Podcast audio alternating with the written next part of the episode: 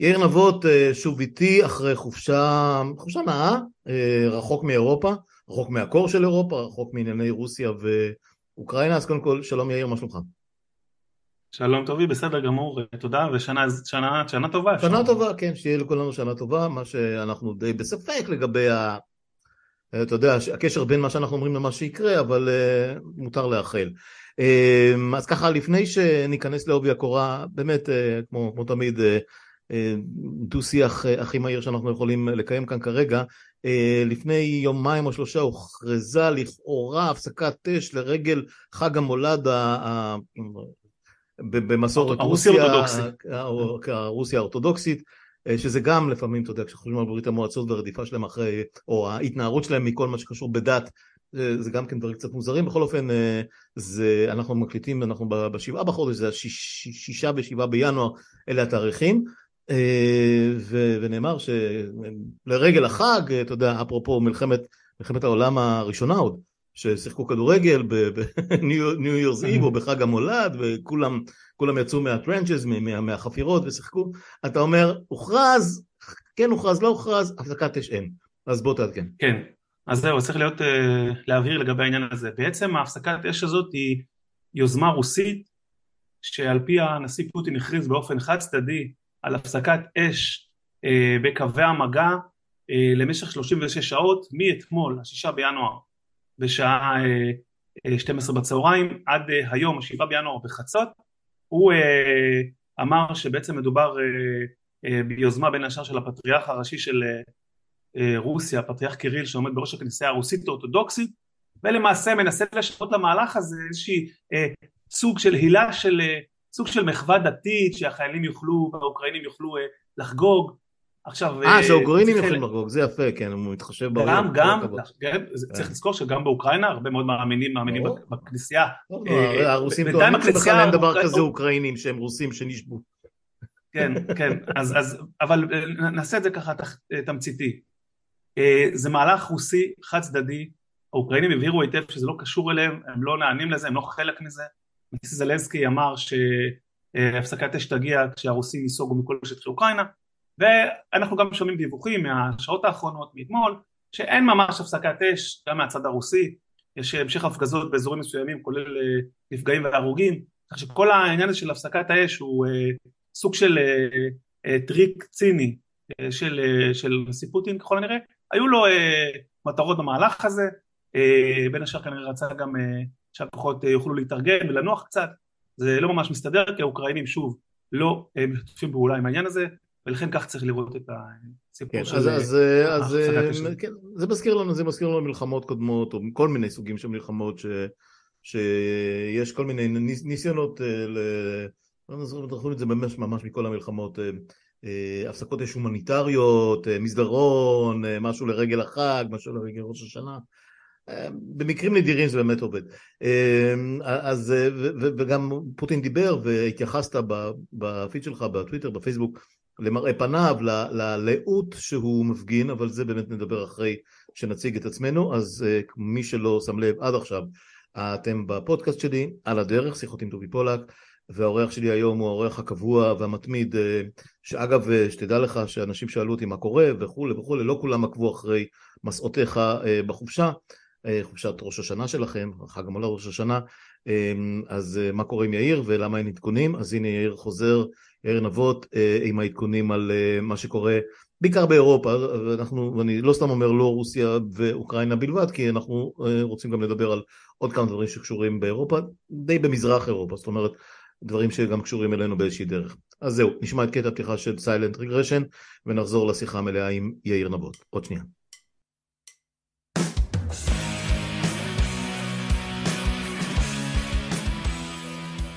אז כאמור יאיר נבות חזר מהחופשה והוא איתי כאן אה, לשיחה, לשיחה שאנחנו איכשהו נתארגן מחדש על, על איפה הדברים עומדים, נדמה לי שפעם האחרונה שדיברנו כמעט חודש אולי אחורה, שלושה שבועות, אה, אה, הדיון היה על זה שנכנסים לחורף, אה, שהאוקראינים מחכים בעצם ש, שהאדמה תקפא אה, ושלא יהיה בוץ ושיוכלו אה, לארגן מחדש מתקפות שהרוסים מנסים לייצב אה, קווי הגנה וגם היה איזה קטסטרופה עם איזה חיילי מילואים רוסים שהסגירו נכון. את המיקום שלהם או מה שלא יהיה ונטבחו כמו אני לא יודע מה אז בואו באמת פחות או יותר מה, מה קרה בחודש האחרון, generally speaking, שנדע איפה המערכה הזאת עומדת. כן, אז נחלק את זה לצד האוקראיני ולצד הרוסי. מבחינת, מבחינת הרוסים, הם כרגע ממשיכים למקד את המאמץ המלחמתי שלהם בשתי דרכים.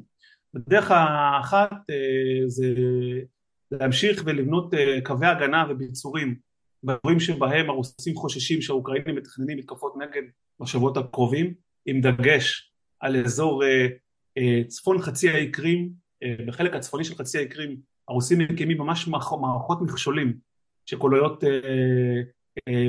תעלות, מכשולים מבוטנים, מכשולי טנקים, ממש קווי הגנה כמו בספר, mm-hmm. אבל לא רק שם.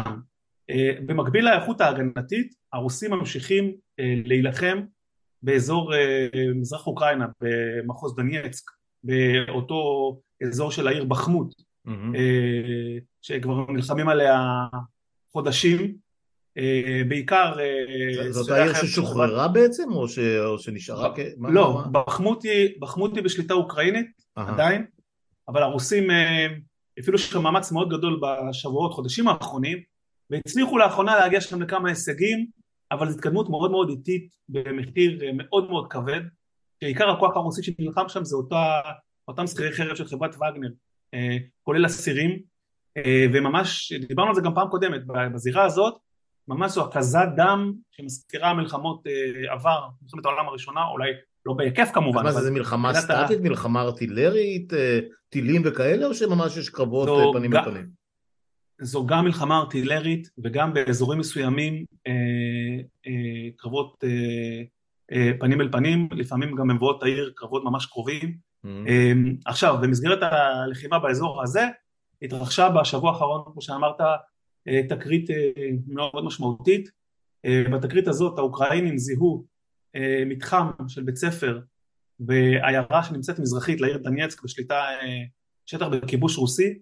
הרוסים שיכנו במתחם בית ספר בעיירה מקיאבקה, שם כרגע לא חשוב, שיכנו במתחם הזה מאות חיילי מילואים ובאותו בניין מסתבר שהם שיכנו גם תחמושת, תחמושת חיה. Mm-hmm. האוקראינים אה, גם כנראה על בסיס אה, משתפי פעולה וגם על בסיס איכון של טלפונים סלולריים כי חיילי מילואים ששרו בבניין הזה לא, כנראה לא הקפידו על משמעת מבצעית מי יודע מה והשתמשו בטלפונים סלולריים. האוקראינים אה, זיהו אותם ואיכנו אותם וממש בזמן ממש שעברנו שנה בליל ה... בחצות של הראשון בינואר, בין ה-31 לראשון בינואר האוקראינים אה, פשוט אה, שולחים כמה מטחים של טילי היימארס על המתחם הזה, ראיתי תמונות לפני ותמונות אחרי, המבנה לא נשאר ממנו כמעט זכר, הוא פשוט כמעט הושמד לחלוטין. Mm-hmm. הרוסים לא יכלו כמובן להתעלם מעוצמת המכה, ולכן משרד ההגנה הרוסי באופן חריג אישר שהייתה פגיעה כזאת, ואישר בהודעה הראשונה שיש 63 חיילי מילואים, חיילים רוסים שנהרגו. המספרים האמיתיים כמובן גבוהים הרבה יותר, במתחם שהו קרוב ל-400 חיילים, ולכן הערכות גם של האוקראינים, גם של גורמי ביון מערביים, זה שהמספר ההרוגים האמיתי גבוה הרבה יותר, עומד ככל נראה על בין 200 ל-250 חיילים. למה זה חשוב? זה חשוב בגלל שזו מכה בהיקף משמעותי. זה חשוב משום שמדובר בחיילים שגויסו במסגרת גיוס המילואים של חודש ספטמבר. ברגע שמדובר בחיילים כאלה, לרוסים הרבה יותר קשה לשמור את העניין הזה, נקרא לזה... כן, זה אנשים מבוגרים עם משפחות. חשאיות, כן. אלה אנשים עם משפחות, נשים, ילדים, כן. והעניין הזה גם עורר ברוסיה הרבה כעס והרבה זעם. אה, הרבה זעם בקרב, אה, נקרא לזה גם בלוגרים צבאיים רוסים, אה, שהם בדרך כלל פרו משטר, ואת החיצים שלהם הם יפנו אה, כלפי הפיקוד הרוסי הבכיר, מסתבר שזו לא הפעם הראשונה שדבר כזה קורה באזורים הללו, לא בהיקף הזה כמובן, כן. אבל אין משמעת מבצעית לחיילים הרוסים. לטענת אותם מבקרים, מדובר בכישלון מבצעי מחפיר, כישלון בראש ובראשונה של הפיקוד הרוסי, הבכיר והבינוני, שגרמו לדבר כזה לקרות, מהצד הזה. מהצד השני, יש פה הצלחה אה, משמעותית של האוקראינים. זה לא רק הצלחה תדמיתית, זה היכולת הזאת גם אה, לקבל את המידע המודיעיני, לבצע את האיכון של הטלפונים הניידים ולשגר את הארטילריה החכמה הזאת, טילי היימרס, כאמור פגזים חכמים מדויקים יותר שעושים שימוש ב-GPS ופשוט לפגוע פגיעה מאוד משמעותית בכוח הרוסי, אוקיי, לא פגיעה שתסיים את המלחמה, אבל עוד הישג מבצעי מרשים. אתה יודע, עקיצות, עקיצות מהסוג הזה בסופו של דבר מערערות את הצד שחוטף, אין הרבה מה לעשות בעניין. כמובן, ומציגות את הצבא הרוסי במערומיו, צריך לומר. בפעם המי יודע כמה בשנה, בשנה האחרונה. נכון, נכון, ולכן גם פה יש, יש לזה חשיבות. ו, ואז הגענו ל, בעצם ערב השנה, ערב השנה האזרחית החדשה, פתאום הנשיא פוטין מודיע שהוא הורה לשר ההגנה שויגו לקיים הפסקת אש מוחלטת מהצד הרוסי, חד צדדית, בין השישה בינואר ב-12 בצהריים עד לחצות בשבעה בינואר, זאת אומרת דהיינו 36 שעות של הפסקת אש. הוא מציג את זה כסוג של יוזמה של הפטריארך הרוסי הראשי קיריל, שעומד בראש הכנסייה הרוסית אורתודוקסית, אנחנו מגיעים עכשיו הרי את חג המולד הרוסי אורתודוקסי לפי לוח השנה שלהם, ולכן זה נראה כמו סוג של מחווה, תקרא לזה דתית הומניטרית, שגם ממחישה את חשיבות הכנסייה, ובעיני פוטין הקשר עם הכנסייה הרוסית אורתודוקסית הוא מאוד מאוד חזק וזה מאוד מאוד חשוב בשבילו, האינטרסים שלו, ולכן ככה זה מוצג. האוקראינים מצידם כמובן לא קונים את החתול האורתודוקסי הזה בשק ומיד דוחים את ההצהרה הזאת על הפסקת אש, אומרים אנחנו לא מחויבים לזה, זו הפסקת אש חד צדדית שלא מחייבת אותנו, והפסקת אש היחידה תגיע כאשר רוסיה תיסוג מהשטחים האוקראינים שכבשה. וגם אנחנו שומעים דיווחים בשטח ממש מה-24 שעות האחרונות כשהפסקת האש אמורה לכאורה כבר להיות בתוקף על המשך האש גם מהצד הרוסי, הפגזות נגד מטרות אזרחיות גם בחרסון, גם במקומות אחרים, כן. זאת אומרת מה שהיה הוא שיהיה. כמעט מזכיר לי את הארגונים הסוררים מהסביבה שלנו, לך תדע, לך תדע גם אם אתה מכריז על הפסקת אש מהסוג הזה עד כמה אתה יכול לשמר אותה, כי כל כך הרבה יחידות מפוזרות בכאלה שטחים עצומים. לא, אבל אם הרוסים היו רוצים, ברור שהם לא רוצים, אמיתית, אז האש הייתה מופסקת. כן, כן הם חוטפים ואז הם צריכים להגיב, אנחנו מכירים את זה. כן, קודם כל זה צעד ציני, ובחשוב הראשונה. כן, אז אתה אומר שפוטין הכריז, וראיתי כמה צילומים, וידאו ואחרים שהעלית אצלך בפידים, והוא נראה מחוק. צריך להגיד, הבן אדם נראה, עכשיו יש שני דברים, אחד שפורסם לפני, לא זוכר, שבוע, שבועיים, טקס הענקת אותות, או איזשהו משהו כן. של גיבורים, שהוא מחזיק איזה כוס, כן. כוס משקה ביד, ונראה באמת, לא יודע אם שתוי, אבל לגמרי מבוסם. ובאמת תמונות נורא מוזרות שאתה בדרך כלל לא רואה, לא רואה אנשים שמחזיקים את עצמם קצר ו, ובתמונות שהעלית היום הוא, הוא, הוא נראה עייף מאוד, מבודד מאוד ואפילו את, את, את הניצבים שהוא כל הזמן מביא את אותה בלונדינית שהוא צוטל בכל תמונה ש, ש, ש, שהיא פעם אחת בתור יועצת, פעם אחת בתור חיילת, פעם אחת בתור טייסת, פעם אחת כן, בתור צוללנית, גם זה לא היה שם. כן, אז ככה, לגבי העניין הזה חשוב uh, כמה דברים להעביר. Uh, קודם כל, לגבי uh, ההופעה, uh, מה שהיה אתמול, היה אתמול בערב, ההופעה שלו, הוא מופיע כמו בכל שנה בטקס, במיסה המיוחדת לכבוד חג המולד הרוסי אורתודוקסי. עכשיו, מה, מה, פרסמתי את הסרטון הזה וגם כתבתי מה ההבדל לעומת שנים קודמות שמאוד בלט. קודם כל, בשנים הקודמות הוא הופיע אה, לצידם של אנשים אחרים לא מעטים, זה היה טקס הרבה יותר משמעותי, הרבה יותר גדול, בכירי משטר, אה, ראש עיריית מוסקבה, אה, אזרחים, סוננים, דברים כאלה ואחרים. אה, אתמול, קודם כל הוא עשה, ערך את הטקס הזה, איפה? במוסקבה, בכנסייה, כנסיית הבשורה שנמצאת במתחם הקרמלין, ומה שהרבה אנשים כנראה לא, לא, באופן טבעי לא ידעו, שזו הפעם הראשונה מזה עשרים שנה שפוטין עורך את הטקס הזה בקרמלין במוסקבה ולא במקומות אחרים. עכשיו בסרטון עצמו כמו שציינת מאוד בולטת העובדה שהוא אה, נראה מאוד עייף, הוא נראה נרגן, הוא נראה חסר סבלנות, הוא מביט ככה כמעט בחוסר חשק מוחלט, הוא נראה מאוד עייף אה, ומאוד בולטת אה, הבדידות שלו, גם אם הוא כמובן לא בודד לחלוטין, הסצנה הזאת בכנסייה שלצידו אך ורק אה, כומר, mm-hmm. הכנסייה הרוסית האורתודוקסית או שניים שעורכים את הטקס זה נותן תמונה מאוד מאוד מסוימת וגורם להרבה מחשבה. עכשיו לגבי אותם ניצבים, ופה חשוב לי להבהיר משהו, בתמונה שפוטין ביקר במטה פיקוד הדרום של צבא רוסיה ובירך לשנה החדשה ומופיע עם כל החיילים, מה שמסתבר לאחר בדיקה קצת יותר עמוקה זה שאכן רוב רובם של האנשים בתמונה הם חיילים, כולל אוקיי. אותה אישה בלונדינית, okay. אוקיי. מסתבר שהאישה הזאת היא איננה האישה שמופיעה בתמונות הניצבים האחרות, כמו שגם אני בין השאר ציינתי לפני כמה ימים ואני מנצל את הבמה פה mm-hmm. כדי uh, להתנצל על העניין הזה, כי בדיקה יותר מעמיקה הראתה שזאת לא אותה אחת, אבל okay. אוקיי. זה לא אומר שלא עושים בה שימוש אה, שוטף במקומות אחרים, במקרה הזה זה לא היה ככה כן, אבל, אבל, יש, אבל יש לו את. שיטת הניצבים, זה, זה לא דבר חדש. לא, זה לא דבר חדש, הוא עושה בזה שימוש המון, כן. אה, אולי לא במקרה הזה, אבל במקרים כן, אחרים. זה פחות חשוב. אה, זה היה קוריוז, כי זה באמת היה מצחיק שיראו עוד תמונה ועוד תמונה מכל מיני תקופות וסימנו בעיגול כן. את אותה אחת. אין תכונות, אבל ש... הבלונדינית הספציפית הזאת, הפעם אוקיי. החיילת היא חיילת. כן. צינה, כן. יפה, אז, אה, אז בוא, בוא נגיד, ניקינו אותו מההאשמה הקטנה הזאת, אבל עדיין מצבו אה, לא מזהיר, אה, ונדמה לי, לא דיברנו מאז, אבל נדמה לי שבכל זאת, אני לא זוכר איפה ראיתי את הדברים האלה, שיש ביקורת פנימית שהולכת וגוברת.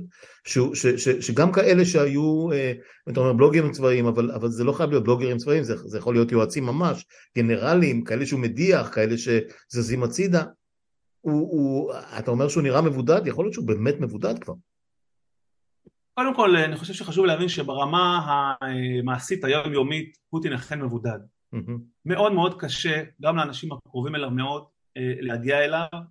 אה, אה, הגישה אליו מאוד מאוד מוגבלת. זה היה מאוד מאוד קיצוני בתקופת הקורונה, מאוד, כמו שראינו. כן, עם השולחנות של 15 מטר. שולחנות וכל זה. כן. אבל זה לא רחוק מזה היום.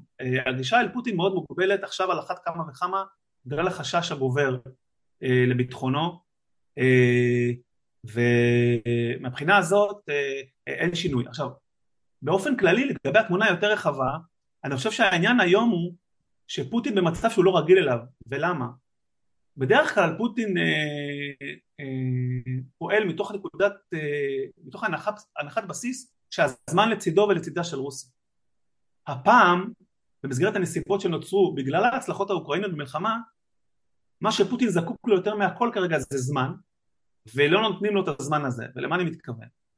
העובדה שהאוקראינים ממשיכים להתחמש, וזה עוד נקודת שינוי חשובה שמתרחשת בשבועות האחרונים, אוקראינה מקבלת נשק שהיא דרשה הרבה זמן ולא קיבלה, ועכשיו היא מקבלת אותו. אנחנו מדברים uh, עדיין לא על מטוסי קרב מתקדמים, אבל אנחנו מדברים על נגמשים שמגיעים מארצות הברית, נגמשי ברדלי, על נגמשים חייבים משוריינים גרמנים, mm-hmm. צרפת מספקת נגמשים. עכשיו אפשר כמובן לגחך ולומר זה שטויות, זה לא מה שיעשה את ההבדל, אבל... מה זאת אומרת זה לא יעשה את ההבדל? החימוש והתמיכה הלוגיסטית של המערב, של ארה"ב, אה, בלעדיה אוקראינה, אוקראינה הייתה נמחקת, לא, אולי לא מעשית, אבל באופן מעשי לא, יכול, לא הייתה יכולה להילחם בשנה האחרונה. בוא נאמר שאוקראינה לא הייתה מגיעה למעל, לה, להצלחות המבצעיות no של התמיכה הזאת, והמשך התמיכה העקבית הזאת, ולא רק המשכה, אלא שיפורה, ואנחנו רואים שיש איזשהו סוג של שינוי במערב, בוושינגטון ובבירות אירופה, מהבחינה הזאת זה מעניין כי זה סוג של שינוי מדיניות, כן, אנחנו לא, אנחנו לא דיברנו מאז, אבל היה ביקור אה, מאוד מרשים של זלנסקי בוושינגטון.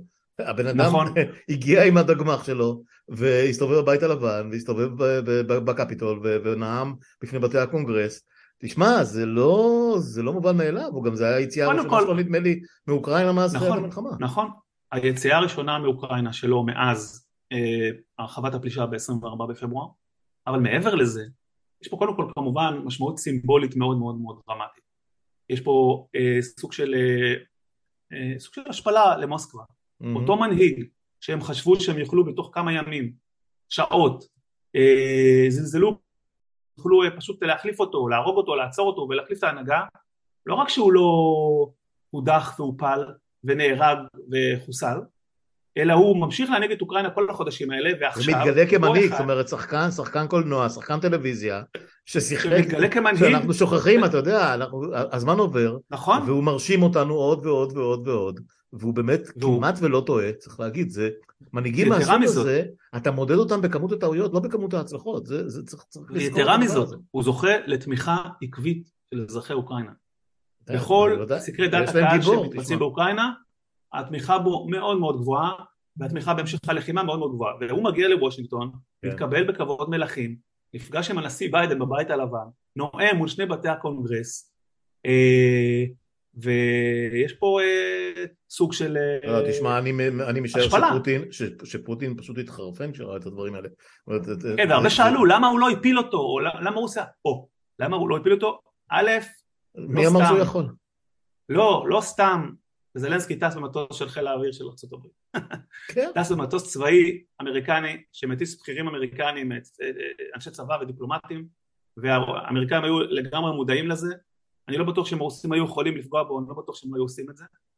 אה, כמו שאתה יודע, תאונות אוויריות קורות. כן, טוב, אה, נדבר עוד מעט על פולין, אנחנו מכירים את הסיפור הטרגי הנורא של ראש ממשלת פולין וכל הפמליה שלו. וכל צמרת המשטר. כמה זה? 10, 15 שנה? אפריל 2010. יפה, לא, לא, לא טעיתי יותר מדי. אז אה, בגדול אנחנו מבינים את הסטטוס שהוא לא רוצה להגיד סטטי, אבל הוא, הוא לא, אין פה פריצות אה, אה, גדולות ואין פה, חוץ מאשר באמת אותן תקריות, אה, אז המלחמה היא כמו שחשבנו, נכנסת לחורף, אולי, עוד לא, אנחנו אולי עוד לא בשיא החורף, אז אולי כל הסיפור של האדמה הקפואה וה, והאזורים ש, שעלולים, ש, שצבא עלול להיתקע בהם עוד לא ממש כשרים לפעילויות צבאיות אה, נרחבות, אבל אולי זה מה שצפוי בעצם לקרות עד, אה, עד לתחנה הבאה, שתהיה נניח האביב, אפריל, מאי, אה, שאז כולם אומרים, אם, אם, אם, אם אפשר יהיה להתחיל לדבר על הפסקת אש, זה יהיה לקראת אה, אביב תחילת הקיץ הבא, אם בכלל. לא, על הפסקת, לא, לא, לא על הפסקת אש, טובי, צריך לומר את זה. על הסדר, לא יודע, על שום משהו ש... לא, לא על הסדר, על החרפה, על הסלמה אוקראינית במלחמה. אז, אז אני הם... קראתי, אז אני קצת קראתי וראיתי שפוטין בכל זאת, הרי כמו שאמרת, הוא היה רוצה לעצור, כי הוא רק מפסיד, ו... אבל הוא לא יכול לעשות את זה עכשיו, לא, לא זוכר את הסיבות המדויקות. אה. וכמו שאמרנו, אה, בסוף הרי תהיה איזושהי נקודת עצירה. השאלה... אה, איפה היא תהיה? תהיה כזאת, או, השאלה אם תהיה כזאת, אם, אם במה פוטין או אחרים יכולים להרוויח או להפסיד אם היא תהיה נניח ב... לא יודע מה, במאי 23 או ב... לא יודע מה, ספטמבר 24. זאת אומרת, איזה אז, רווח, אז איזה סיבה נעשה... יש לו לחכות עוד ועוד ועוד? אז בוא נעשה סדר רגע. זה דבר שלא אמרנו לגבי רוסיה. ברוסיה ככל הנראה בסבירות מאוד מאוד גבוהה ויש על זה, אה, מגיע ממקורות שונים ואמינים, רוסיה נערכת לגיוס נוסף. הגיוס הזה אמור להתחיל ממש בתקופה הקרובה, בשבועות הקרובים, ועל פי אה, המודיעין האוקראיני, אבל לא רק, גם על פי גורמים אחרים, הגיוס הרוסי החדש הזה של חיילי מילואים אמור לכלול מאות אלפי חיילי מילואים. אה, אם הגיוס של ספטמבר היה 300 אלף, מדברים פה על גיוס גדול יותר, כמעט פי שניים. של בין 400 ל-600 אלף. דובר על זה במקור, הוא דיבר שהוא רוצה להגיע למיליון מגויסים. ל-600 אלף חיילים. עכשיו, כן. ההנחה היא שאותם חיילים, גם אם הם לא אה, סופר מאומנים ומוכשרים, עשויים אה, לעבור אימון והכשרה ולהיות מצוידים לקראת אולי ניסיון רוסי בהמשך, אולי באביב, לבצע מתקפת נגד רחבה נגד אוקראינה, זה יכול להיות או משטח בלרוס, עדיין ב, לדעתי סבירות נמוכה, או שזה יכול להיות בגזרת, אה, הרבה יותר סביר, בגזרת מזרח אוקראינה, חבל אה, דנייצק, אפילו גזרת חרקיב, mm-hmm. אבל המשמעות היא בעצם שאנחנו לא רואים כרגע עדיין, אני כרגע לא רואה שום תסריט להפסקת אש קרובה. אני חושב שיש סבירות הרבה יותר גבוהה להסלמה נוספת שיכולה לבוא מכיוון שני הצדדים. האוקראינים עובדים, מתכננים כרגע מתקפת נגד שללא ספק אמורה לצאת לדרך בשבועות הקרובים או לכל המאוחר בתחילת האביב. כשמתקפת הנגד הזאת אמורה או לנתק את המסדרון הרוסי היבשתי מרוסיה לחצי האי קרים על ידי ירידה מאזור זפוריז'ה דרומה mm-hmm. דרך העיר מליטופול אה, עד אה, ים אזוב, זאת אופציה אחת, או, וזה אני לא יודע כמה זה, כמה זה, הסבירות של זה היא לא כל כך גבוהה, אבל זו אפשרות, שוב להתרכז באזור חרסון ולרדת דוך לכיוון חצי האי קרים, אבל אז יצטרכו כמובן להתגבר על uh, כל כל, כל סדרת המכשולים הזאת שרוסיה הציבה שם. גם זה וגם, וגם בסופו של דבר רוסיה כבר הייתה אמורה ללמוד, לא משנה כמה מגויסים יש להם והכל, בסופו של דבר הצבא יש לו שדרת פיקוד מסוימת ויכולת מה שנקרא שליטה, שליטה אקטיבית על, על כוחות שבנויה על, על, על, על סדר גודל מסוים ולפרוס את החזית על פני כל כך הרבה נקודות ובכזה רוחב זה מתכון לכישלון נוסף, זה לא משנה כמה חיילים יהיו להם, אבל תשמע, אנחנו לא... תראה, אני אגיד לך מה, המטרה האוקראינית. המטרה האוקראינית זה בשבועות הקרובים להמשיך ולקבל כמה שיותר נשק התקפי מתקדם מהמערב. המטרה האוקראינית, הם לא מסתירים את זה, המטרה שלהם היא עד קיץ 2023 לשחרר את חצי האי קרים. זה לא דבר שהוא בלתי אפשרי. לא, היה הרי, היו הרי אה, ניצנים של, של אה, נטישה, של בריחה של חלק מהכוחות, ש... מהכוחות, מהאזרחים או מכאלה ששיתפו פעולה עם הרוסים שפחדו ש... שתהיה, שתהיה אופנסיבה רצינית. כן, כשהייתה תקיפה משמעותית של אוגוסט. זה קצת נבלם אם אני זוכר נכון.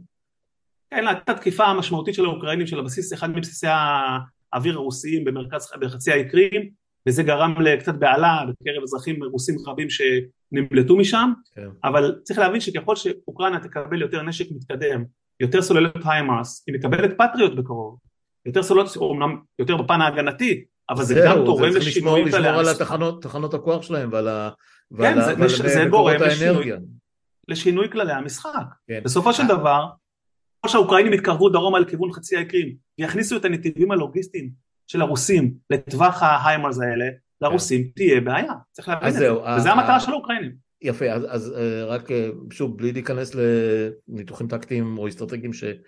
אה, לא יודע לגביך, אבל אני בוודאי פחות מבין בהם, אני כן יכול להניח, שזה כבר אנחנו רואים בשנה האחרונה, שכל הצטיידות של אוקראינה זה בנשק המתקדם ביותר שיש, וכל הצטיידות נוספת או הגברה של החימוש או של הגיוס או מה שלא יהיה של רוסיה זה באמצעים פרימיטיביים הרבה יותר. זאת אומרת, אה, אה, הפער הטכנולוגי וה...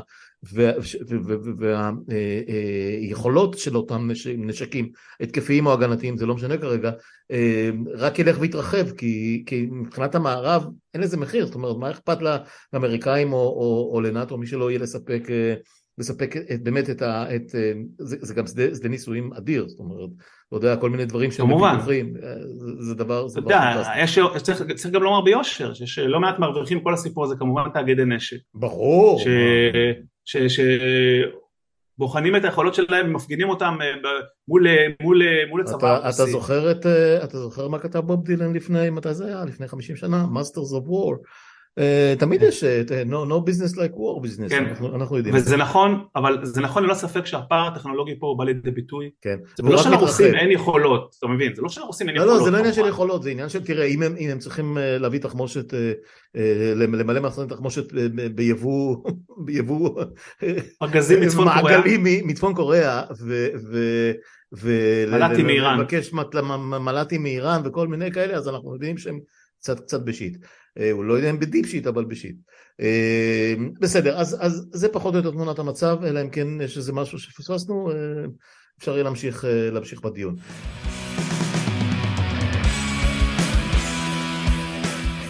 אז, אז הזכרת קודם את פולין, ואני, לפני, לפני ההקלטה ככה נדברנו על, על כמה דברים שקשורים בנו, וכשאני כן. אומר קשורים בנו, אירופה עוברת אה, כמה מגמות מאוד מאוד מדאיגות בשנים האחרונות.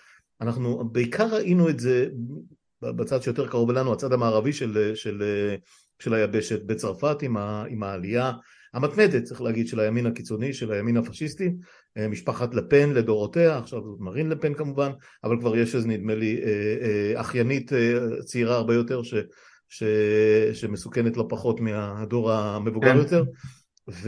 אז נכון שהם עוד, לא, עוד לא שולטים, אבל uh, בהחלט יכול להיות שנגיע למצב שבו, שבו uh, הם, הם, הפשיסטים בצרפת ירימו, ירימו ראש עוד יותר גבוה. Uh, באיטליה כבר נבחרה ראשת ממשלה uh, uh, פשיסטית מוצהרת. כן, ג'ורג'ה מלוני. כן, ואגב, מי שהראשונים שקפצו לברך אותה זה כמובן חברי הליכוד פה, אבל מה, מה חדש בעניין הזה? אה, אבל הדוגמאות הכי, הכי מרתקות שאפשר להעלות על הדעת בהקשר הזה של אירופה מולנו מול, מול הממשלה המדהימה ש... ש... מתי זה? שבוע, עשרה ימים שהושבעה אה, כאן, זה הדוגמאות של הונגריה ופולין, בעיקר הונגריה נדמה לי, כי אורבן הוא כמעט תהום סיאמי של נתניהו במובן הזה, כן. ואין לו... נדמה לי שנתניהו עוד קצת האיש של המערב, וכאילו יש איזה, שרידים, מכריחים אותו, החרימו אותו, אז הוא חייב לעשות ככה או ככה או ככה.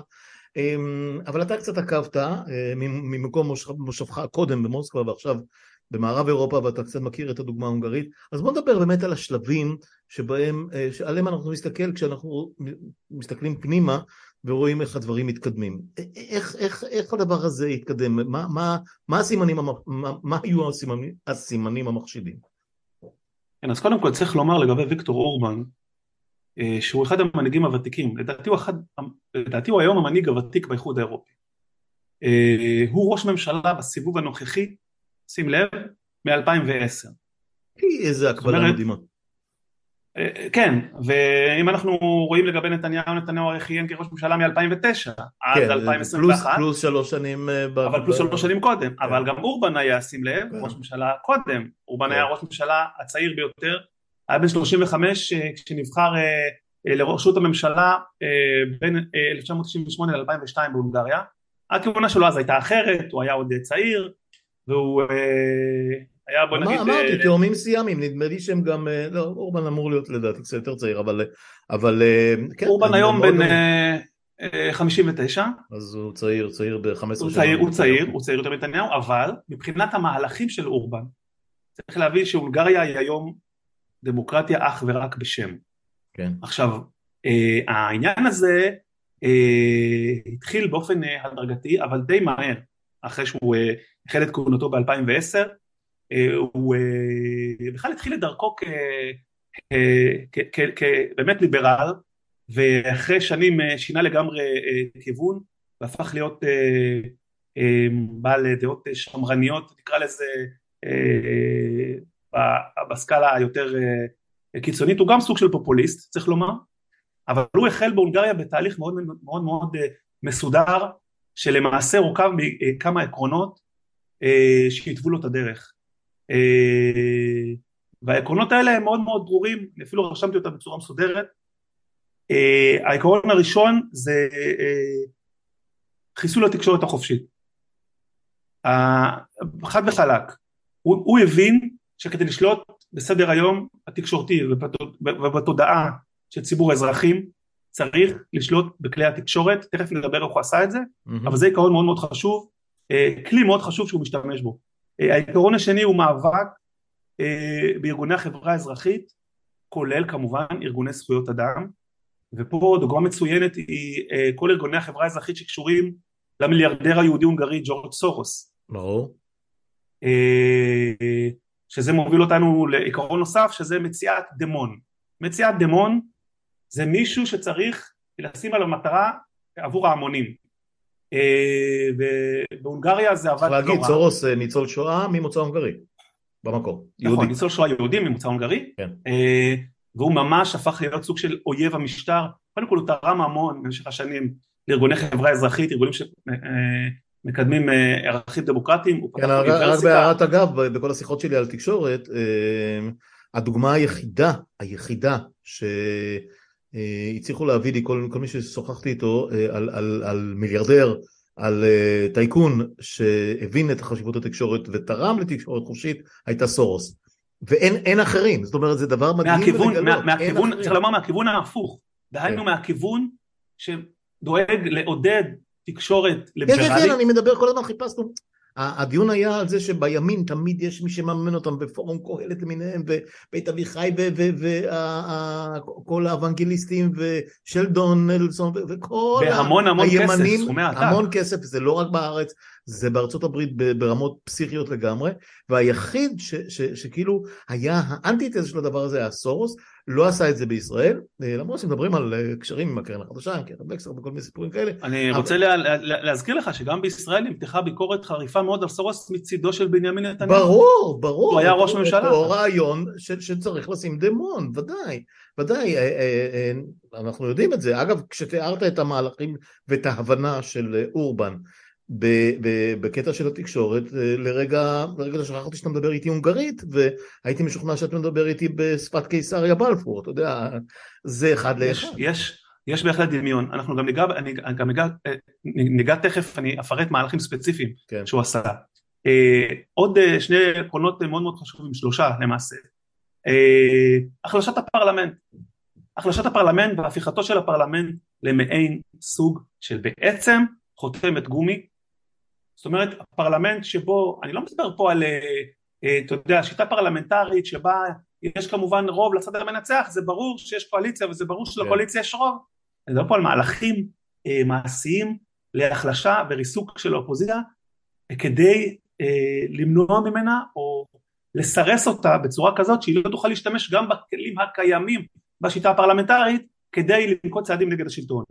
אה, הצעדים הבאים או העיקרון הבא אה, הקמת מערכת משפט או רפורמות משפטיות שמשמען מערכת משפט כמעט חלופית שמשרתת את השלטון. זאת אומרת כשיריב לוין יש לו את הרעיון להוריד את גיל השופטים אה, זה, זה מגיע מאורבן, אנחנו שמענו. הוא, הוא לא, לא, זה לא, לא, מגיע לא רק מאורבן, תכף תיגע גם, גם בפולין, מפולין, כי כן. זה כמעט אחד לאחד מפולין, אבל כן. באופן כללי נגיד שהמשטרים הללו, אה, המהלכים שלהם בהכרח חייבים לנקוט אה, פעולות נגד מערכת המשפט באותו, באותן מדינות, mm-hmm. כי ביניהם, ביניהם מערכת המשפט היא הדמון, היא הגוף שמקשה אם תרצה במחאות למשול, הקוץ, מקשה הקוץ להביע את רצונה, זה כמעט קופי פייסט, כן. זה כמעט קופי פייסט, כן.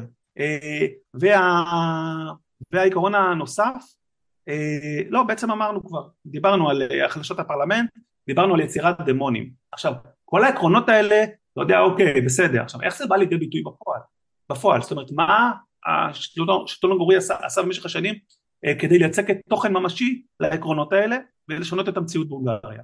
אז אנחנו מדברים קודם כל על, אה, על שורת חוקים שעברו אה, ממש בשנים הראשונות של אה, כהונתו השנייה של אורבן החל מ-2010, כמה חוקים שהם מאוד מאוד חשובים וסייעו לו מאוד לחסל שם למעשה את הדמוקרטיה ב-2011, זאת אומרת בערך אולי פחות משנה מאז שהוא נכנס חזרה למשרד ראש הממשלה, הוא קובע חוק הוא מחוקק חוק, הוא ומפלגתו, הם מחוקקים חוק שהמפלגה שלו, מפלגת פידס, תוכל להחזיק בשני שלישים ממושבי הפרלמנט, שים לב, גם אם זה, אה, גם אם אה, היא זכתה ב-25% בלבד מקולות הבוחרים.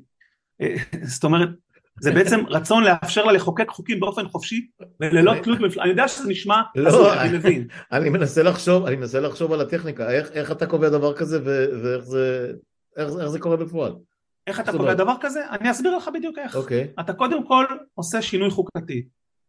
ואורבן שינה לחלוטין את חוקת הונגריה שאושרה מחדש ב-2012 והחוקה הזאת בעצם למעשה אם תרצה מפוררת, מרסקת, מייתרת את עיקרון הפרדת הרשויות בהונגריה ובעצם הופכת את הרשות המבצעת כמעט לרשות שהיא בעלת כוח אה, בלתי מוגבל.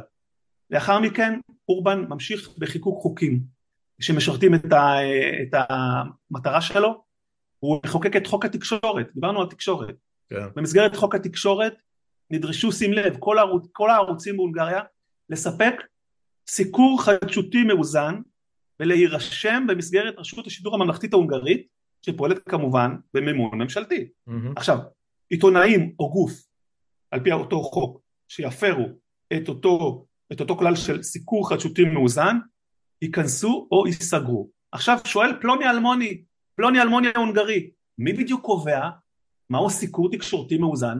דהיינו, מה הקריטריונים לזה? איך קובעים? מי קובע? או, לכן בהונגריה הומצאה, הוקמה ועדה. הוועדה היא בשליטה ממשלתית, mm-hmm. והיא בוחנת אם אתה כגוף שידור או כעיתונאי פלוני אלמוני הפרת את הסיקור המאוזן דהיינו, האם אתה היית יותר מדי ביקורתי כלפי משטר אורבן? אם היית יותר מדי ביקורתי כלפי משטר אורבן, כנראה שהפרת את האיזון, ולא היית מספיק פרו, ולכן אתה עוד תיכנס בקוף ותחטוף קנסות כבדים, או שתיסגר, וזה בהחלט קרה. אני אתן לך אה, אה, כמה נתונים, אנחנו מדברים על, אה, אנחנו מדברים על למשל כלי תקשורת שלא אישרו קו עם השלטון באמת נסגרו. לצורך העניין, לצורך הדוגמה ב-2015 על פי נתונים של ארגון, של ארגון הונגרי מספר כלי התקשורת הפרו ממשלתיים עמד על 31 ארגונים. ב-2019 אתה יודע כמה ארגונים פרו ממשלתיים כמה גופי תקשורת פרו ממשלתיים כבר היו? 500 רציתי להגיד 300 וחשבתי שאני מגזים וזה פועל ישיר כמובן של אותה ועדה שגורמת לכך שאם אתה לא תיישר קו אתה כן. פשוט לא תוכל לפעול. אתה יודע איך אנחנו צריכים לכנות את הוועדה הזאת, אני מניח שה, שההקבלה הזאת אה, מוכרת לך באיזשהו מקום, מיניסטריון האמת. אנחנו, אתה יודע, צריכים נכון. ללכת חזרה לג'ורג' אורוול כמעט בכל שיחה פה בדבר הזה, שחור, שחור ולבן, כוח אה, בערות וכוח ו, ומלחמה ושלום וכן הלאה. וזה, אה, ואני, ואני, רגע, לא הייתה התנגדות לכל הדברים? זאת אומרת, צריך לומר, צריך לומר, הונגריה היא ממש מדינה חצויה. יש אה, ציבור ליברלי די גדול בהונגריה מרוכז בעיקר אה, מחוץ לערים, אה, סליחה בעיקר בערים הגדולות. והאופוזיציה ההונגרית מחתה, היו מחאות מאוד קשות, היו הפגנות ענק בהונגריה בשנים האחרונות, החל מ-2012 ושינוי החוקה וכלה בתקופת הקורונה שאז אורבן נתן לעצמו סמכויות בכלל מטורפות, היו הפגנות ענק בהונגריה, אבל זה לא עזר, זה לא עזר כי שומרי הסף נוטרלו, העיתונות נכבשה הולפה ולכן המהלכים האלה למרות המחאה לא נעצרו. נזכיר פה עוד חוק אחד. ב-2011 אורבן מחוקק את uh, מה שנקרא חוק הדת. חוק הדת משמעו בעצם ביטול ההכרה במרבית הקבוצות הדתיות בהונגריה והשארתן ללא מעמד רשמי. Uh, על פי הנתונים, כן, רק 14 מתוך uh, 14 מתוך 358 קבוצות דתיות הקיימות בהונגריה נרשמו וזכו למעמד מלא. עכשיו מה זה אומר בעצם? מי שלא זכה במעמד הזה לא מתוקצב. דהיינו, ה... עוד פעם, יש פה מהלכים שקושרים בין התפקוד של המדינה כממשלה לבין המוכנות שלה לממן גם גופים וארגונים שלא מסכימים איתה. אז אותם ארגונים דתיים שלא אושרו, כמובן שלא תוקצבו, לא מתוקצבים יותר. לא, אנחנו מכירים... אגב, זה... לא, לא, אנחנו מכירים, כן. אנחנו מכירים פעולות אה, מאוד מאוד דומות פה. אה, פה כמובן המשיכו לממן את הדת הדומיננטית, אבל אה, כל דבר שהוא לא אה, יהודית או אורתודוקסית, אה, התנכלו לו, אין פה שאלה בכלל. תשמע, אני חושב שאנחנו גם בכיוון הזה מבחינת ארגוני זכויות אדם אצלנו היום, היום הממשלה הזאת. כן, אבל לא רק, זאת אומרת, אתה יכול להסתכל על זה גם במובן של כל מוסדות התרבות שהם לא פטריוטים. אה, הפלסטינים, אה, הרדיפה אחרי כל, כל, כל סממן תרבות עצמאי של הפלסטינים.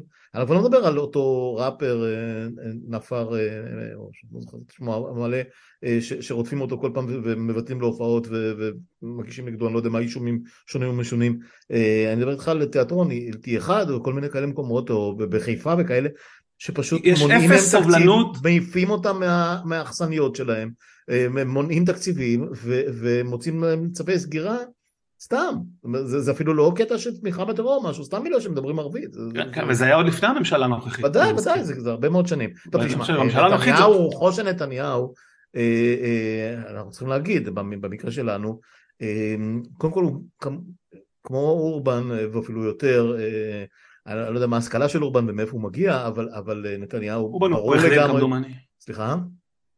אובן הוא אה, אה, עורך דין כמדומני. יפה, נתניהו אה, מגיע מהמחוזות השמרניים המאוד מאוד רפובליקניים בארצות הברית והבין את מה שהבינו גם, לא יודע, רשתות פוקס ואחרים בארצות הברית, אופרד מרדוק ודומיו והביא את כל הדברים האלה לכאן לרמה של אומנות כמעט, זאת אומרת כל הסיפור עם התאגיד ורשות לא, השידור. לא, לא כמעט, כן. כן, כן, אה, וישראל היום, והניסיונות אה, שלו גם להתחבב על, על, על גופים שהם, שלא, שלא היו שלו, זאת אומרת, דיברתי על זה הרבה אה, בעבר, זה שהיה לו ישראל היום זה לא הספיק לו.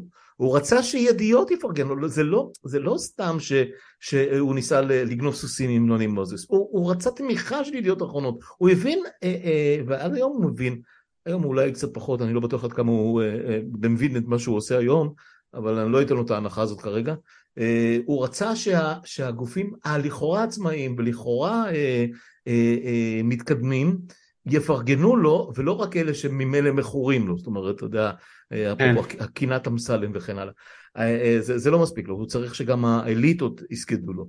אמ, השאלה אם יש איזשהו לקח אה, אה, מהדוגמאות של אה, הונגריה, פולין זה, זה, זה אפילו הולך למחוזות הרבה יותר פשיסטיים, זאת אומרת הסיפור של אסור, אסור להזכיר שואה, אסור להזכיר את, את אה, חלקה של פולין במלחמת, במלחמות בכלל, במלחמת העולם השנייה בפרט, אה, אה, הסיפור של אה, גיל השופטים, כל כל החלשה או סירוס המערכת המשפטית, הם, הם לא מקשה אחת כמובן, אין, אין, אי אפשר להשוות בין, בין, בין העמים כן. האלה.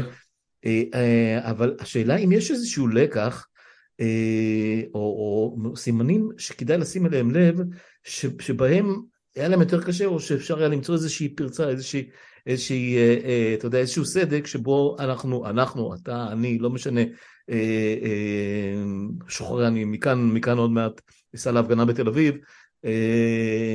ש, שאפשר איכשהו, איכשהו לנסות לעצור את התהליך הזה או, ש, או ש, הוא בעצם בלתי נראה, מה דעתך? תראה, בכל, בכל המדינות שאנחנו מדברים עליהן, זאת אומרת גם בפולין וגם בהונגריה, הציבור יצא לרחובות. לא הייתה, לא היה ציבור כנוע שקיבל אה, כהווייתם את הדברים ופשוט הוריד את הראש. בפולין ובהונגריה יצאו מיליונים לרחובות והפגינו, אני מזכיר לך למשל בפולין את חוק ההפלות המטורף, שעבר ממש לא מזמן, כן. שהוא אנחנו מדברים על ארה"ב ועל, אה, אתה יודע, מדינות הדרום, ואיפה ש... בטקסס, ואיפה שהפלות הן לחלוטין אה, אסורות. Uh-huh. בפולין יש חוק הפלות שהוא כנראה יותר גרוע מכל המדינות הללו, עם, עם, עם אותו דבר, אם לא יותר גרוע. מדינה, מדינה עם מסורת קתולית. כמעט בכל מצב. מדינה עם מסורת קתולית, זה, זה, לא, זה לא מקרי, מאוד, הפולנים היו מאוד דתיים בחלקם הגדול.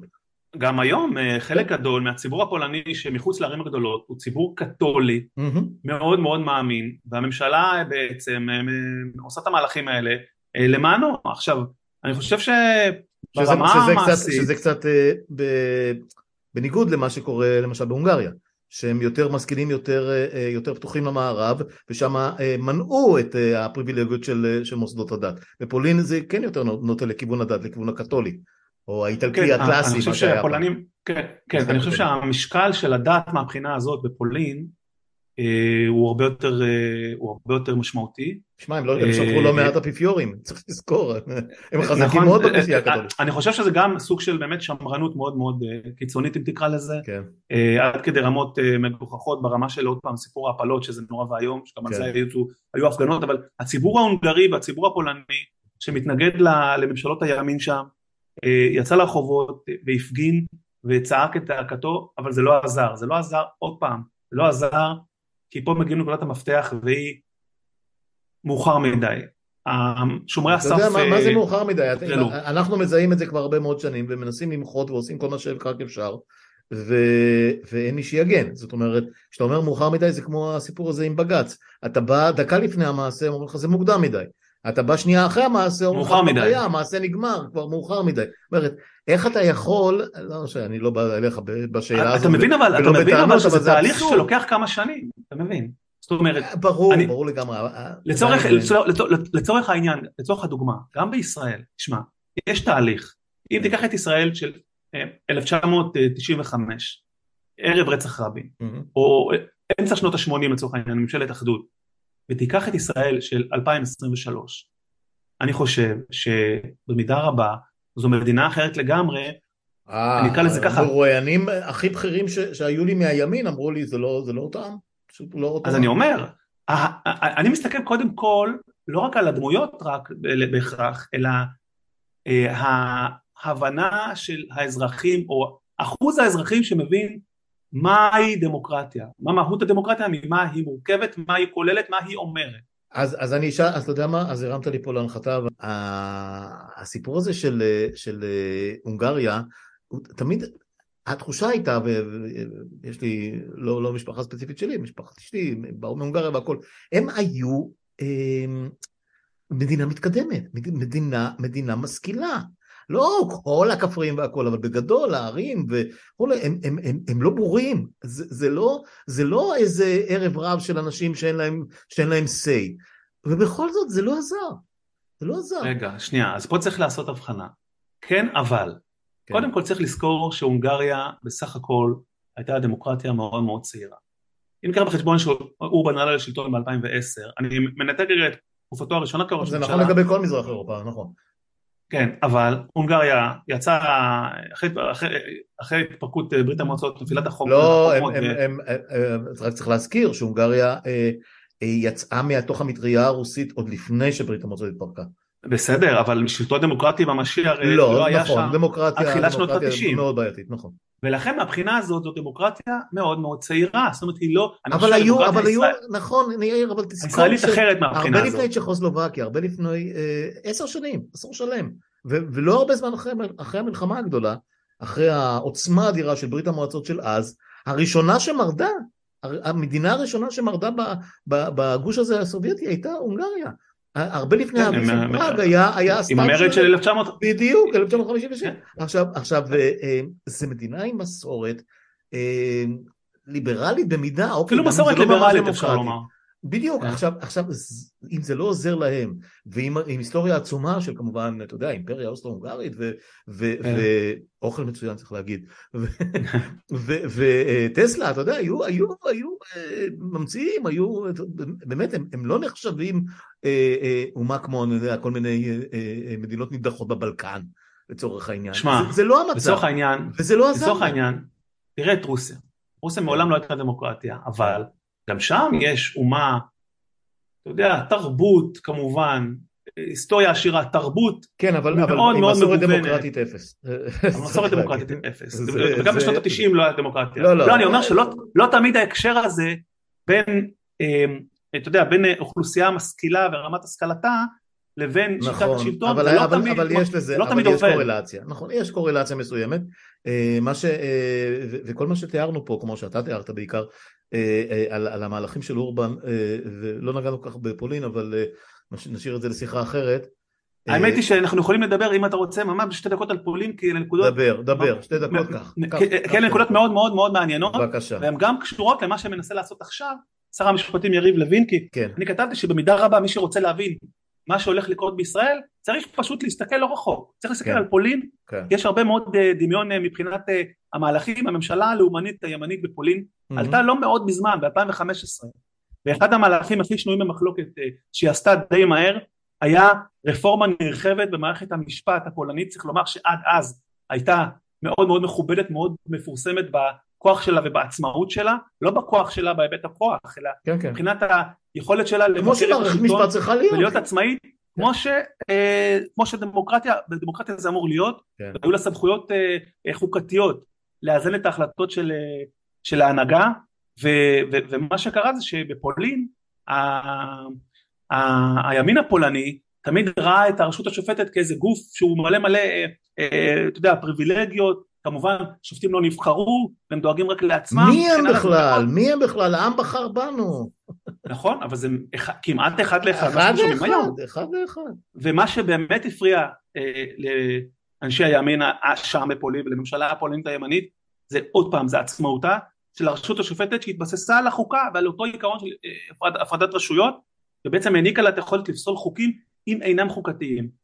ומה שעשו הפולנים, הממשלת הימין של פולין, מה שהם הם לא בזבזו זמן והם פשוט אה, החלו לעשות רפורמה מאוד מאוד דרמטית ובמסגרת הרפורמה הזאת החליטו בין השאר על מינוי שופטים על ידי פוליטיקאים בכל הערכאות אבל בעיקר בערכאות הגבוהות כולל בית המשפט החוקתי כדי שהשופטים יהיו מה שנקרא בראש שלהם, בוא, כן?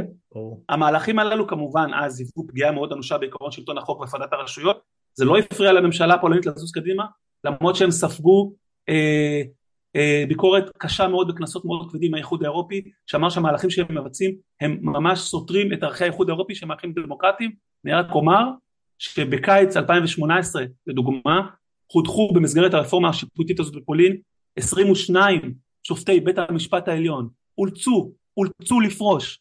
ומי מונה במקומם? במקומם מונו שופטים בהליך קלוקל מסוים שמשרת את האינטרס של מפלגת אה, השלטון, מפלגת מה שנקרא מפלגת החוק והצדק. וכמובן שאצלנו שאין סיכוי שזה יקרה, כמובן שאנחנו מדינה הרבה יותר יציבה ורצינית ואין סיכוי שזה יקרה. תשמע, זה באמת, זה באמת מזעזע. זה באמת מזעזע. וזה קרה למרות מחאות ענק בפולין, צריך לומר. היו, ואצלנו, ואצלנו, ואם, ואם אתה אומר ש... אה, אה, וזה היה נכון בזמנו גם באוקראינה, העם יצא לרחוב וקפא מקור והפגין במיליונים והכל. במינוס, במינוס עשרים. במינוס, גם מינוס עשרים מעלות וכולי. אה, ובפולין ובהונגריה וכמובן בצרפת אנחנו יודעים עד כמה הציבור מסוגל, אה, מה שנקרא, לשרוף את המועדון אם משהו לא נראה. למחות. כאן לא. כאן לא, ואני לא רואה שזה הולך להשתנות. אנחנו הולכים להפגין, אז נהיה שם 20 אלף איש, לא יודע כמה... אה, לא זה, לא זה מה ש... זאת אומרת, לא, זה לא, זה לא, זה לא ישנה את המצב, ואני יכול רק לצטט אה, מישהו מאוד בכיר, מאוד ימני, שעבד עם נתניהו במשך שנים והכל, ושאלתי אותו, אה, תגיד, אוקיי, אז, אז יש כאלה ש... הם, אה, אתה יודע, אה, לשעברים, ראשי ארגונים לשעבר, אה, רמטכ"לים לשעבר, ראשי, ראשי ארגונים, ארגוני מודיעין וכן הלאה, מנכ"לים, כל, כל הבכירים שהיו, מה, מה הם יעשו? הם, הם ישברו את הכלים? אז הוא אומר, לא, שום דבר, הם יחכו לג'וב הבא. הם, הם פשוט התיישבו עם השלטון, וכבר ראינו את הסימנים, לא נעים להזכיר את השם הזה, אבל אי אפשר להתחמק ממנו, כבר ראינו את הסימנים של אותו, אותו אחד שיצא מהצבא והגיע למשרד הביטחון וחשב שהוא יהיה ראש ממשלה וחטף אותה פעם אחרי פעם אחרי פעם ולא לומד את הלקח והנה אותו גנץ שוב פוזל אה, לרוץ לזרועות נתניהו באיזה, בשם איזה אידאה של ישראל לפני, לפני הכל והכל, הוא רק לא שם לב שהישראל שהוא מדבר עליה כבר לא קיימת. כאילו הוא לחלוטין לא מבין איפה, באיזה נקודה אנחנו לא מבין, הוא לא מבין אבל זה לא משנה, יש, יש לו מספיק כאלה שהצביעו עבורו, ואתה יודע, גם, גם אם אין הרבה כל כך, גם אם הוא בא עם, אתה יודע, עם אה, שניים וחצי נבחרים שאיכשהו נכנסו רק בגללו, הוא, הוא פשוט, הוא הנציח פעם אחת, זאת אומרת, הוא, הוא הצליח להביא את נתניהו לשרוד בשלטון פעם אחת, והוא יעשה את זה פעם שנייה ופעם שלישית. כי, והאנשים האלה, אה, נתניהו בונה עליהם. אה, תמיד היו משתפי פעולה ששימרו אותו. אגב, חלק מהאנשים שאנחנו מאוד מאוד מעריכים. אני אמרתי, אמרתי להם את זה בפנים במשך שנים, הרבה מאוד אנשים טובים, מפלגת העבודה וממפלגות אה, אה, חצי שמאל כאלה ומפלגות מרכז למיניהם, מלפיד ובנט וברק ולבני והרצוג ופרץ ו-you name it, כן, לא, אנחנו נמתן אותו, אוקיי. אבל זה היה מצב אחר, אנחנו במצב אחר עכשיו.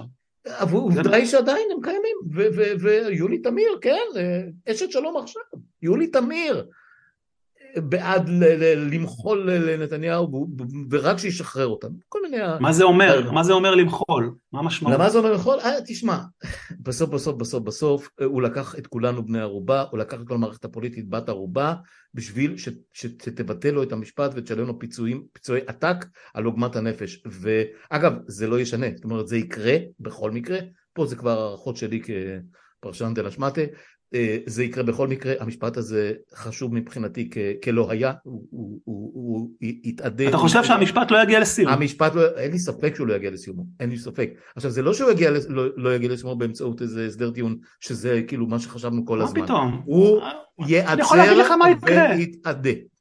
יהיו עיכוב תהליכים וזה ייגמר. אני אתן לך פה תסריט, כן. במסגרת כל הרפורמות האלה שרוצה לערוך יריב לוין, כן. במערכת המשפט, יש אה, הרבה מהלכים בעייתיים. כן. אחד המהלכים שעדיין לא מדברים עליהם, אבל הוא מאוד מאוד חשוב, זה לפצל את תפקיד היועץ המשפטי, כן. ולמנות מה שנקרא תובע כללי. נכון. עכשיו, ברגע שמנו תובע כללי, יהיה תובע כללי. הערכה ויהיה... מחדש של העדויות. הוא, יקב, הוא יבקש רגע, תנו לי לבחון את התיקים. עיכוב ההליכים יהיה ודאי. אני טוען שזה יהיה רק תחנה אחת בדרך לביטול מוחלט, ולטיהור מוחלט, ולפיצויים מטורפים שהוא ואשתו והמשפחה וכל מי שלא יהיה יקבלו על זה שטרטרו אותם המסכנים האלה במשך שנים בבתי משפט. זה מה ש... לזה... כן, אבל, אבל יש, עוד, יש, יש, פה, יש פה עוד שאלה שנייה כן. לדון בה וזה כן. למשל מה קורה, איך תגיב למשל מערכת המשפט לצורך העניין שופטי בית המשפט העליון ביום שבו חוקק בכנסת אה, אה, חוק, יחוקק בכנסת חוק פסקת ההתגברות וביטול עידן הסבירות, אה, עילת הסבירות, עילת הסבירות ובעצם אה, הממשלה תמשוך את השטיח מתחת לרגלי שופטי בית, העליון, בית המשפט העליון וסמכותם כשופטי בג"ץ לבקר. הם יתפטרו ו... אה, ויקבלו את זה, או שגם חלק מהם יתפטרו וזה לא ישנה שום דבר. זאת אומרת, אתה לא חושב שלמשל יהיה פה איזשהו מהלך נרחב של לא אה, שופטים כמחאה להניח את. ואז מה? אז ימנו אחרים.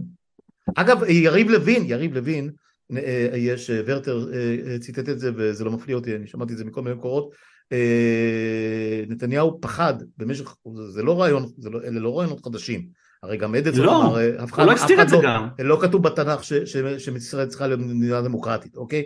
אז, אז נתניהו פחד, כי נתניהו בכל זאת, אתה יודע, בן אדם משכיל, עם, עם רקע ו, ומסורת. תשמע ו... את, תראה, תראה את הקטע וידאו שלו מ-2012, איך הוא מדבר על מערכת המשפט וכמה צריך לשמור על עצמאותה. נכון, נכון, נכון, ולא יותר משתי קדנציות, וראש ממשלה עם כתבי אישום אסור לו לכהן, אין לו מושג, אין לו... לדבר הוא יודע. על אולמרט וזה וזה וזה. בסדר, מה שאני מנסה להגיד לך זה, זה ש... נתניהו אולי פוחד מהתפטרות של 15 שופטי בית המשפט העליון ואולי עוד איזה 200 שופטים במחוזי וכולי. יריב לוין מייחל לזה. עכשיו זה בדיוק ההבדל. הוא, הוא לא רוצה מערכת משפט, הוא רוצה למנות שם פקידים, הוא רוצה למנות פקידים במקום היועצים המשפטיים עצמאיים במשרדי הממשלה, חשבים מלווים, כל הדברים האלה ימותו והם פשוט יבזזו את המערכת כספית ומשפטית מכל הבא ליד. זה מה שיהיה, בהיבט, ואני לא יודע, אני אומר לך בהגינות, אני לא יודע איך אפשר לעצור את זה. לא יודע. זו שאלה טובה. אני רוצה בהיבט הזה להזכיר עוד משהו שקשור לאורבן, כן. ולהבדל בין אורבן לנתניהו. יש ביניהם הרבה דמיון, אבל חשוב מאוד. הניצחון של נתניהו, הליכוד בבחירות האחרונות הביאו את נתניהו כמובן שוב חזרה לתפקיד ראש הממשלה. הרבה אנשים אמרו שיש פה מה שנקרא ניצחון פירוס. ולמה זה בעצם? נתניהו של היום, וזהו מוכח עובדתית פוליטית, בגלל אילוציו המשפטיים והמשפט המתנהל בהיותו נאשם בפלילים, הוא היום חלש מתמיד. החולשה הזאת היא זו שגורמת לו לוותר לכל אותם גורמים כמו יריב לוין, איתמר בן גביר, בצלאל סמוטריץ' וכן הלאה וכן הלאה וכל אלה, בעצם הוא בן ערובה שלהם, נכון, ועם ישראל בן ערובה שלו. אבל אנחנו, אנחנו בני ערובה אמיתיים, זה המצב. לא, המשמעות אבל של זה, שאין לו גם אני חושב. קודם כל הוא תלוי בהם. ודבר שני, אין לו את היכולת להגיד לא. נכון, הכל נכון, כל הדברים האלה נכונים לחלוטין. אני רק מנסה, אתה יודע, לקפוץ טיפה, ניסיתי, לקפוץ טיפה בזמן, ובזה נסיים באמת, ולהגיד שבסופו של דבר כל האמצעים מבחינת נתניהו כשרים, מבחינתו הוא שמשון ב... ב ב- ב- באותו, באותו uh, מבצר באשקלון עם העמודים, הוא יעשה כל מה שהוא יכול בשביל... אני חושב שהוא יותר שמשון ויובב יחד עם דרעי, אבל לא חשוב. נכון, ואגב, ערימת העבריינים המורשעים ואלה שהיו עבריינים, ואלה שנחשדו בעבריינות ואלה שעוד יתאפסו, אם מישהו יחפש אותם בעבריינות היא אינסופית בממשלה הזאת, אבל uh, נניח לזה כרגע, uh, זה, זה לגמרי לשרוף את המועדון. מבחינתו הוא הגיע לשלב שבו הוא בא לסגור חשבון, לנקום, אין לו יותר עכבות, והוא גם מביא את זה מהבית, אסור לשכוח את הדבר הזה.